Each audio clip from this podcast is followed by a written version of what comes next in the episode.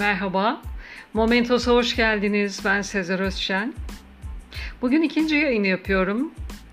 Zira blogdan kuyruksuz kedim bir mesaj yazdı ve yayınladığım tüm programları dinlediğini, hepsini bitirdiğini, bir günde bir yayının yetmeyeceğini, bunu fazlalaştırmam gerektiğini söyledi. Ben de bunun üzerine ikinci yayını yapayım dedim. Şimdi seslendireceğim yayında kader ne getirir bilinmez cümlesini size söyleyeceğim. Ve yayını seslendirdiğimde bu cümlenin açıklamasını da anlamış olacaksınız. İskoçya'da yoksul mu yoksul Fleming adında bir çiftçi yaşardı. Bir gün tarlada çalışırken bir çığlık duydu. Sesin geldiği yere koştuğunda bataklığa beline kadar batmış bir çocuğun kurtulmak için çırpındığını gördü.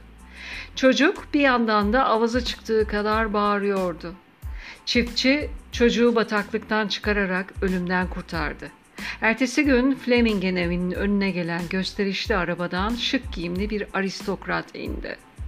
Çiftçinin kurtardığı çocuğun babası olarak tanıttı kendini. Oğlumu kurtardınız. Size bunun karşılığını vermek istiyorum, dedi. Yoksul ve onurlu Fleming, kabul edemem, diyerek ödülü geri çevirdi. Tam da bu sırada kapıda çiftçinin küçük oğlu göründü. Bu senin oğlun mu? diye sordu aristokrat. Çiftçi gururla, evet, dedi.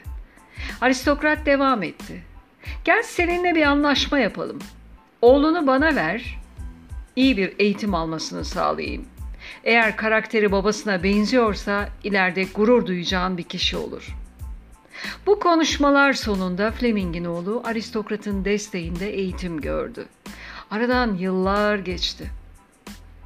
Çiftçi Fleming'in oğlu Londra'daki St. Mary's Hospital Tıp Fakültesinden mezun oldu ve tüm dünyaya adını penisilini bulan Sir Alexander Fleming olarak duyurdu. Bir süre sonra aristokratın oğlu zatürreye yakalandı. Onu penisilin kurtardı. Aristokratın adı Lord Randolph Churchill'di. Oğlunun adı ise Sir Winston Churchill. Çiftçinin oğlu Sir Alexander Fleming'di. Gerçekten de kaderin kapısının nerelere açılacağını kimse bilemez. Dinlediğiniz için teşekkürler. Hoşça kalın. Momentos'ta kalın.